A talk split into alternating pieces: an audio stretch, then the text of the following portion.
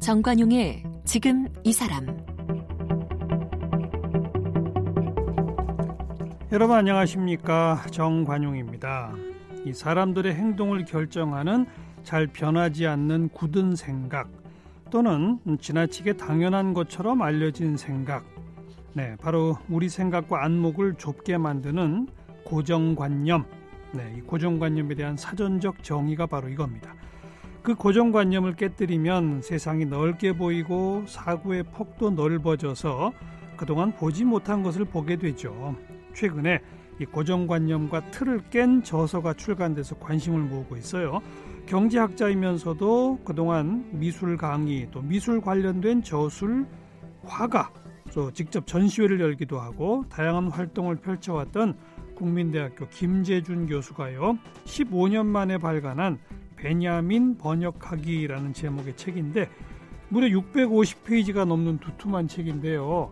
제가 이렇게 넘겨봤는데 무슨 말인지 하나도 모르겠는 그런 난해하면서 괴상한 책을 펴내셨습니다. 오늘 국민대학교 김재준 교수 함께 만나봅니다.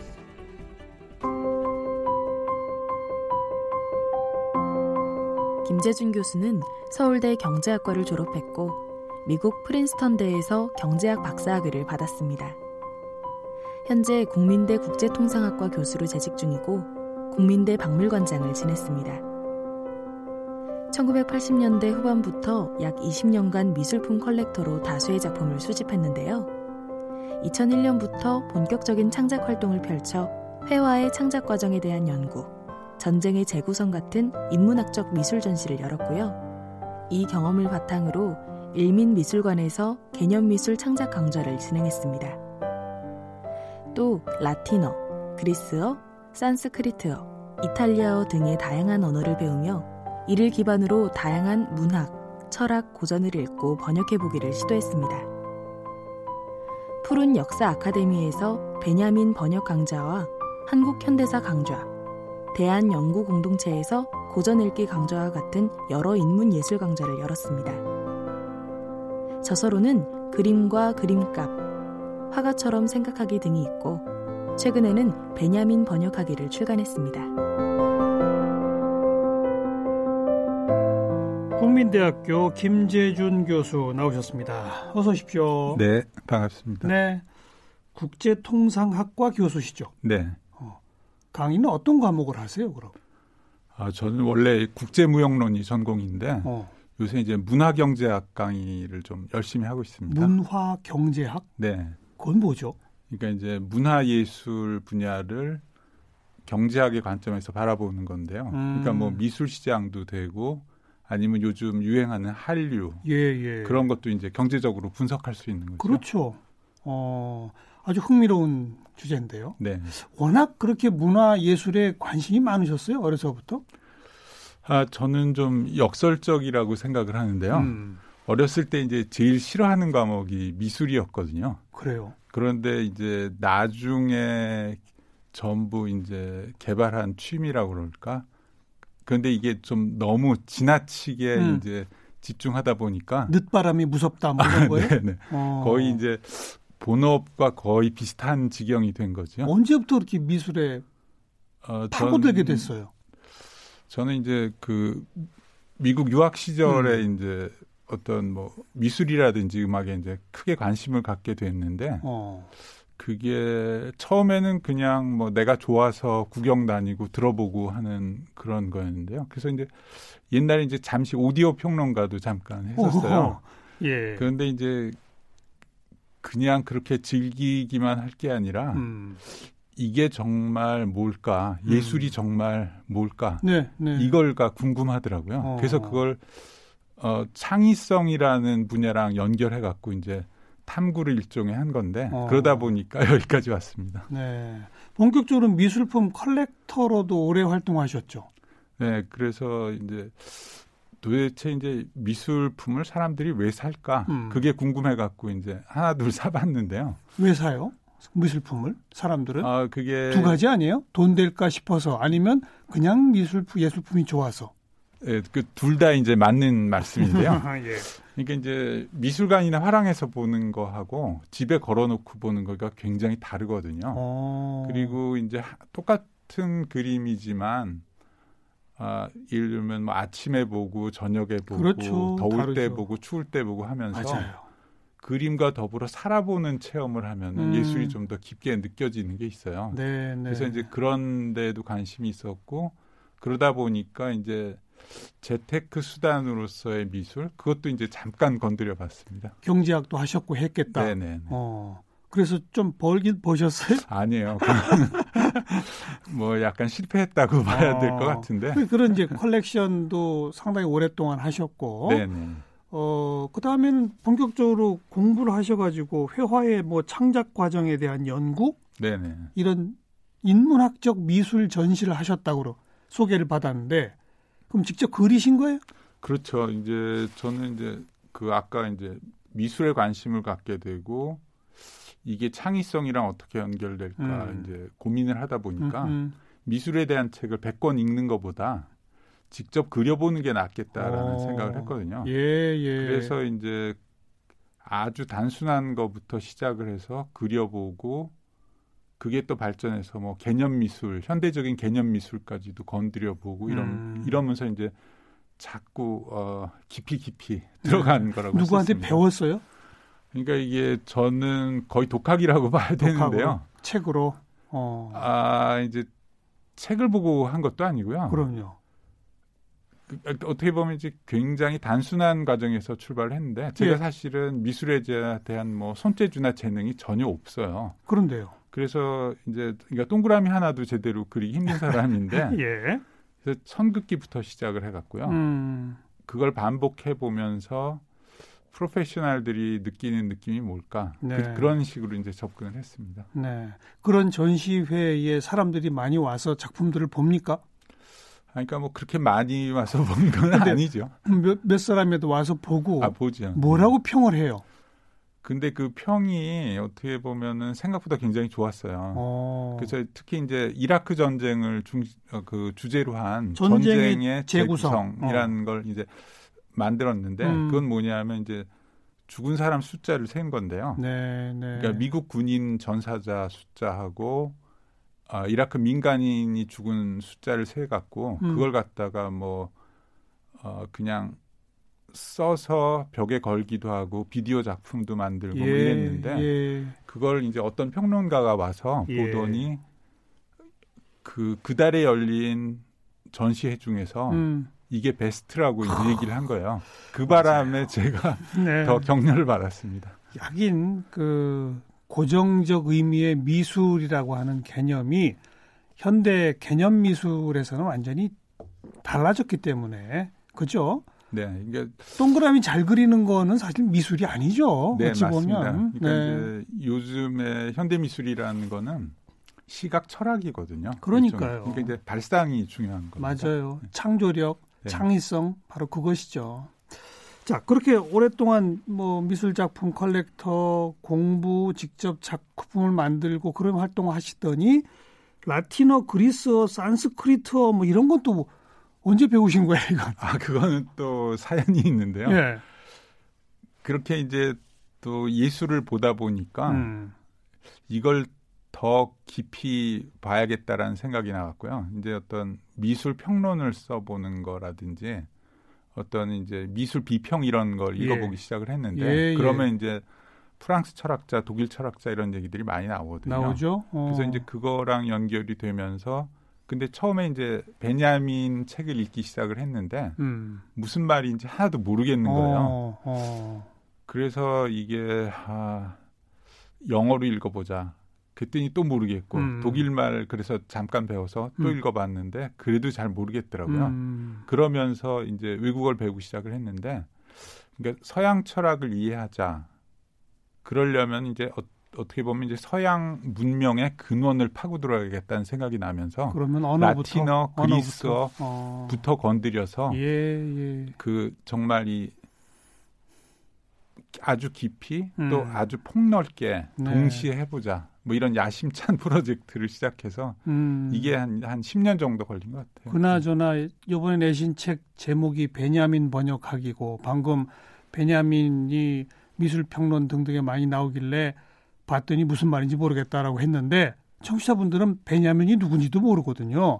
누구예요? 어떤 사람? 아, 베냐민은 아, 어떻게 보면 그냥 매우 유명한 철학자인데요. 어느 나라 출신이에요? 그러니까 독일, 독일. 철학자인데 음. 이제 20세기 이제 초반에 어, 있었던 아주 아주 창조적인 철학자입니다. 예, 그래서 예. 그뭐 국내 번역도 많이 나와 있고요. 어. 뭐 구글 검색해 보시면 막 금방 굉장히 많은 자료를 20세기 초반 활동한 독일의 독일 철학자. 유명 철학자 네네. 베냐민. 네네.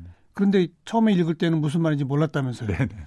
라틴어 뭐 이렇게 다 해보고 하니까 알겠어요? 베냐민의 책을? 이제 조금 알 것 같아요. 오. 그런데 이제 저는 이제 이렇게 얘기하는 게 맞을 것 같은데요. 내가 이제 뭐 확실히 안다라고 음. 그러면은 그것도 정확하지 않지만 예. 모른다 그러면은 그것도 아닌 것 같은 그런 상태인 것 같습니다. 무슨 뜻이죠? 이게 그러니까 어떤 철학자를 완벽하게 이해한다는 건 음. 불가능하거든요. 음. 그러니까 이제 내가 할 수 있는 한에서 가장 깊이 들어가 봤는데 왜 번역을 해봤느냐 하면은 번역을 해보는 게 제일 좋은 공부거든요. 예, 그렇죠. 그래서 그 사람의 작품을 네. 제일 꼼꼼하게 읽게 되니까요. 그죠? 어. 그런데 베냐민이 글을 되게 어렵게 써요. 그러니까 모든 철학자는 대부분 어렵게 쓰죠. 다 어렵습니다. 어.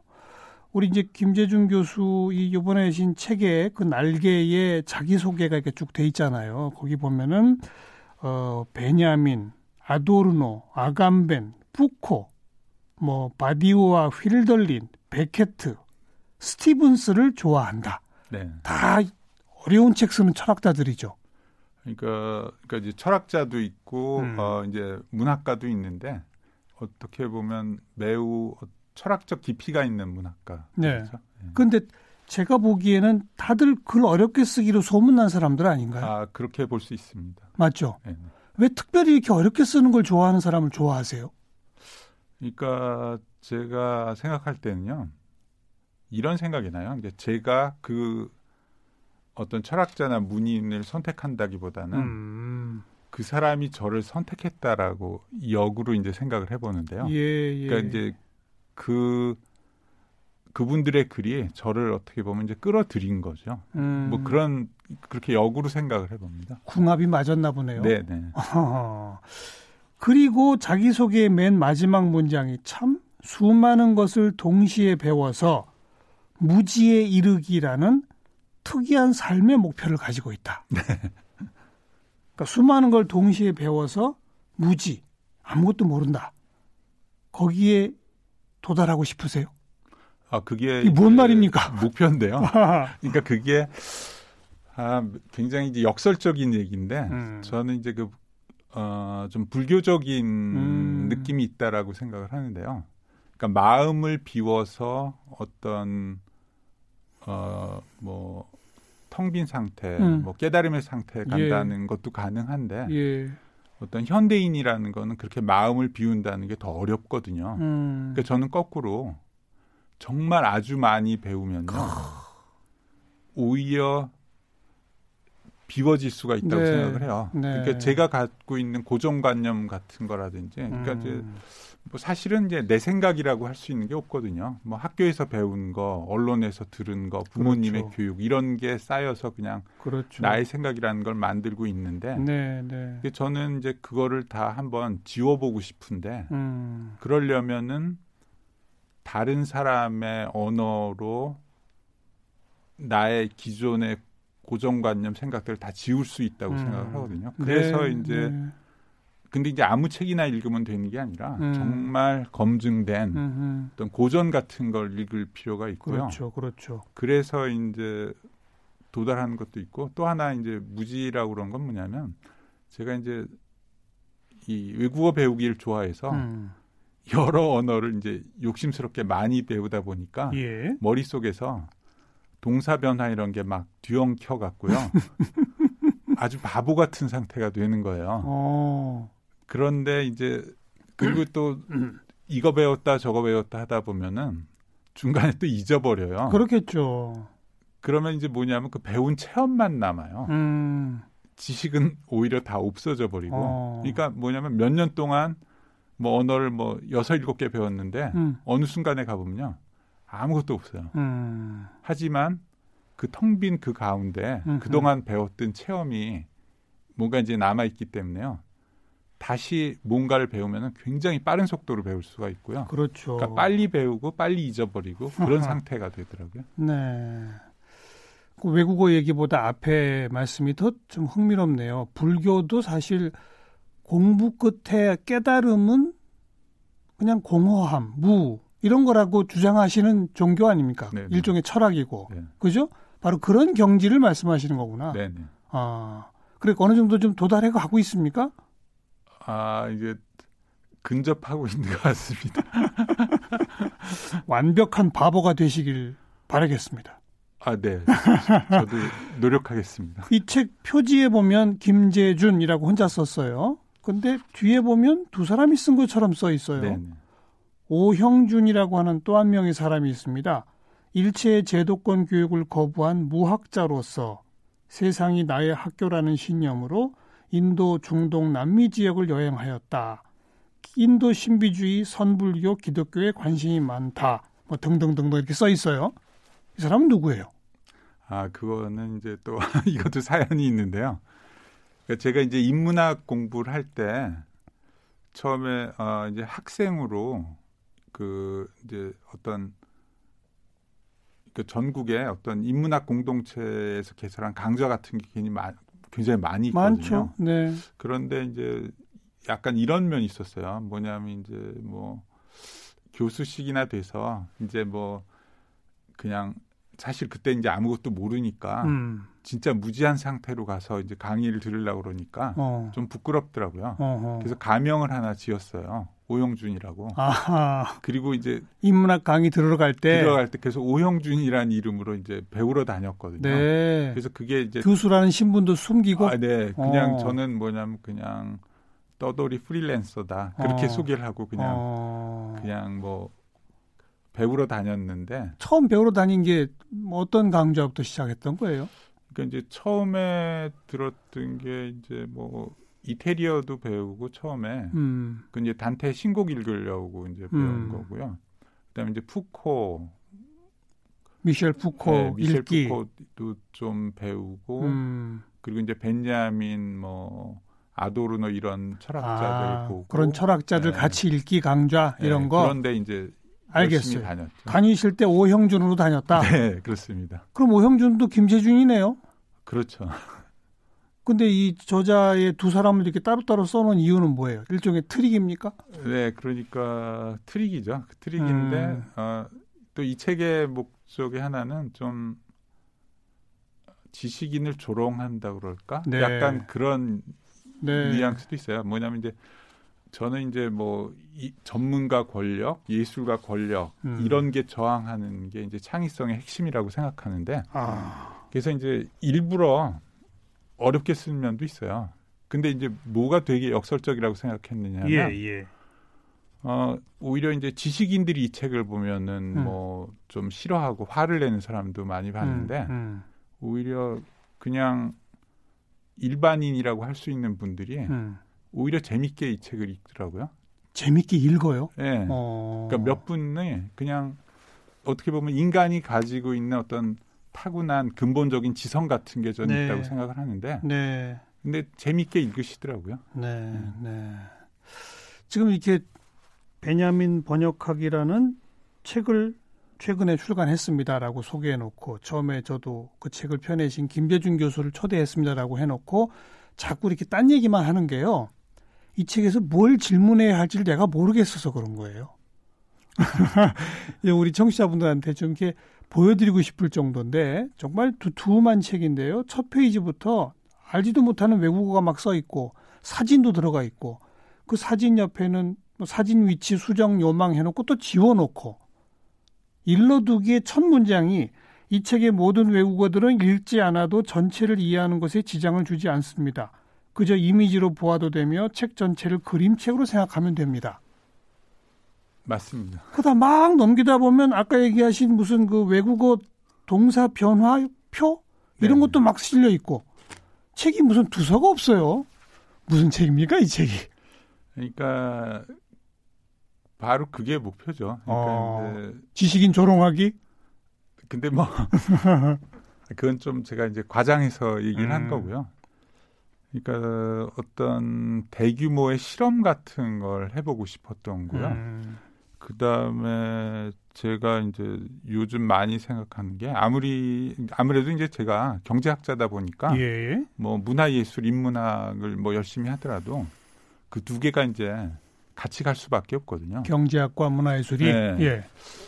그래서 이제 뭐 다른 곳에서도 이제 가끔 얘기 하는 주제이긴 한데 그러니까 경제 성장과 예술이라는 게 이제 굉장히 상관관계가 있는데 네, 네. 저는 이제 경제 성장 초기에는 어 경제가 발전하면 그것에 따라서 이제 문화예술이 발전하는 게 맞는데 음. 일정 단계가 넘어서 예를 들어서 이제 한국이 고소, 고소득 국가가 됐으면은 예. 그때는 문화예술이 발전해야 음. 그래야 경제도 아. 새롭게 도약할 수 있다라는 주장을 많이 하고 있거든요. 중요한 말씀이네요. 네. 중요한 말씀이네요. 어. 그래서 지금 저는 이제 또 이런 말 하면 굉장히 이제 욕을 먹긴 하는데 어떻게 얘기를 하냐면 한국은 경제적으로는 선진국인데 음.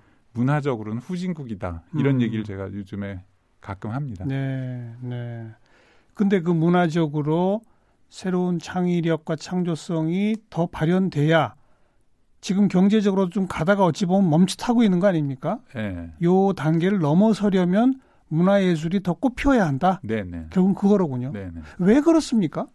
역사적으로 또 그게 증명이 되나요?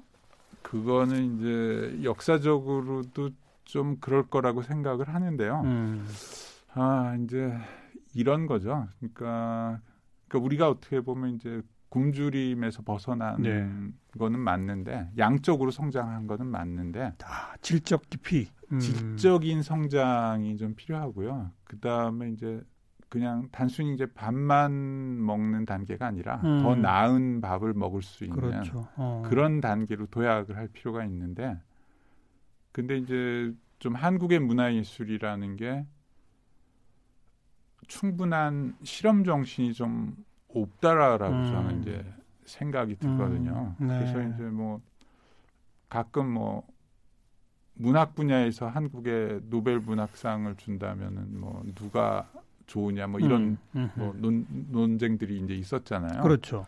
그런데 이제 그러면서 이제 비교를 하는 게 라틴 아메리카에서는 예. 그렇게 많은 뭐 노벨상 수상자가 나오는데 예. 예. 한국에 왜 없느냐 그렇죠. 그런 말이 나오는데 어. 사실 한국 문학이 라틴 아메리카 문학만 못하다고 저는 예. 개인적으로 생각을 해요. 예. 그래서 이제 뭐 진짜 이제 문화예술의 창의성, 음. 새로운 시도 음. 그런데 그게 제가 말하는 건 무슨 뭐 기성세대나 나이든 세대에 대해서 하는 얘기가 아니고요. 젊은 예술가들에게서조차도 그렇 창의성이 없다라고 생각을 해요. 그리고 그 창의성이 부족한 이유는 기존 문화 권력, 기존 예술 권력의 짓눌려 있기 때문이다. 아 그런 것도 있는데, 그러니까 기본적으로는 이제 제가 생각하기에는 음, 어떤 시장의 유혹에서 벗어나서 아, 아, 시장 정말 그렇죠. 그렇죠. 저항을 해야 되거든요. 예. 새로운 것을 만들려면. 예, 예. 근데 충분한 저항 정신이 없는 것 같아요. 부족하다. 예. 부족한 이유가 있을 거 아니에요. 아직 역사가 일천해서 아니 그런 것도 아니고요. 음. 그러니까 그게 좀 연구 주제인 것 같아요. 음. 왜 충분히 새로운 것이 안 나올까, 새로운 음. 실험이 없을까, 음. 그게 고민입니다. 네.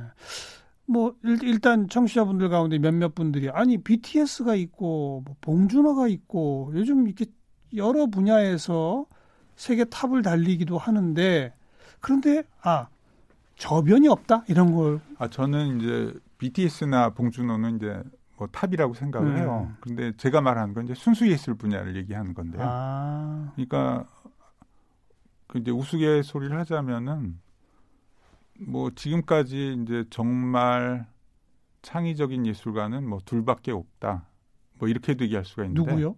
백남준과 김남준이다.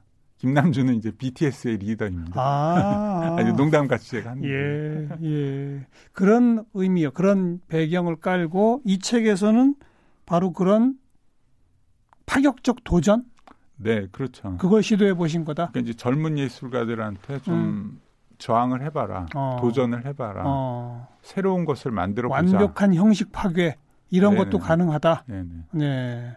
그런데 이 완벽한 형식 파괴를 해도 김 교수 머릿속엔 첫 페이지부터 이 마지막 페이지까지 뭐가 있었을 거 아니에요? 아니에요? 그냥 막 갖다 아, 넣은 거예요? 그거는 아니고요. 사실은 저도 제가 뭘 하는지 모르면서 그냥 이걸 만들어낸 책입니까? 네네네. 어, 정말 실험적인 네. 무형식의 형식. 그죠? 겉표지와 두툼한 이 두께로 봐서는 그냥 그럴 듯한 책인데 넘겨보면 뭐가 뭔지 모르겠는. 어떻게 읽으면 됩니까, 이 책은? 아, 이 책을 읽는 제일 좋은 방법은 아무데나 펼치고요. 음. 그냥 한 10페이지 정도 계속 읽어보시면 되고요. 음. 막히면은 네. 또 아무 데나 또 펼치고 또 한 7, 8페이지 읽고 그런 음. 식으로 하시고요. 네. 또 이제 읽다가 지치면은 수건으로 이제 저 책을 싸신 다음에요. 음. 베개로 쓰셔도 돼요. 딱 적합한 높이입니다. 네, 네. 네.